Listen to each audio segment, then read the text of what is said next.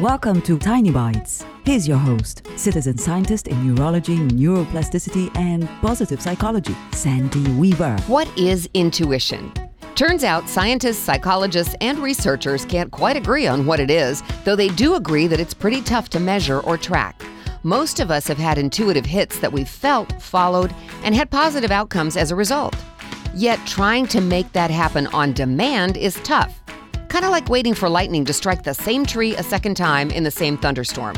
Theoretically, it could happen. It's probably not going to, though. Today, think about times you've had an inspiration that felt like it came from nowhere. You followed it, and things turned out well. If you can, try to remember the details of your day before the inspiration hit. Were you bored, tired, contented, happy? Were you busy or waiting? Were you in a frightened space or a comfortable one? Write down everything you can remember. When you can see a pattern, you can follow that pattern and set yourself up for more intuition by recreating the pieces of the pattern.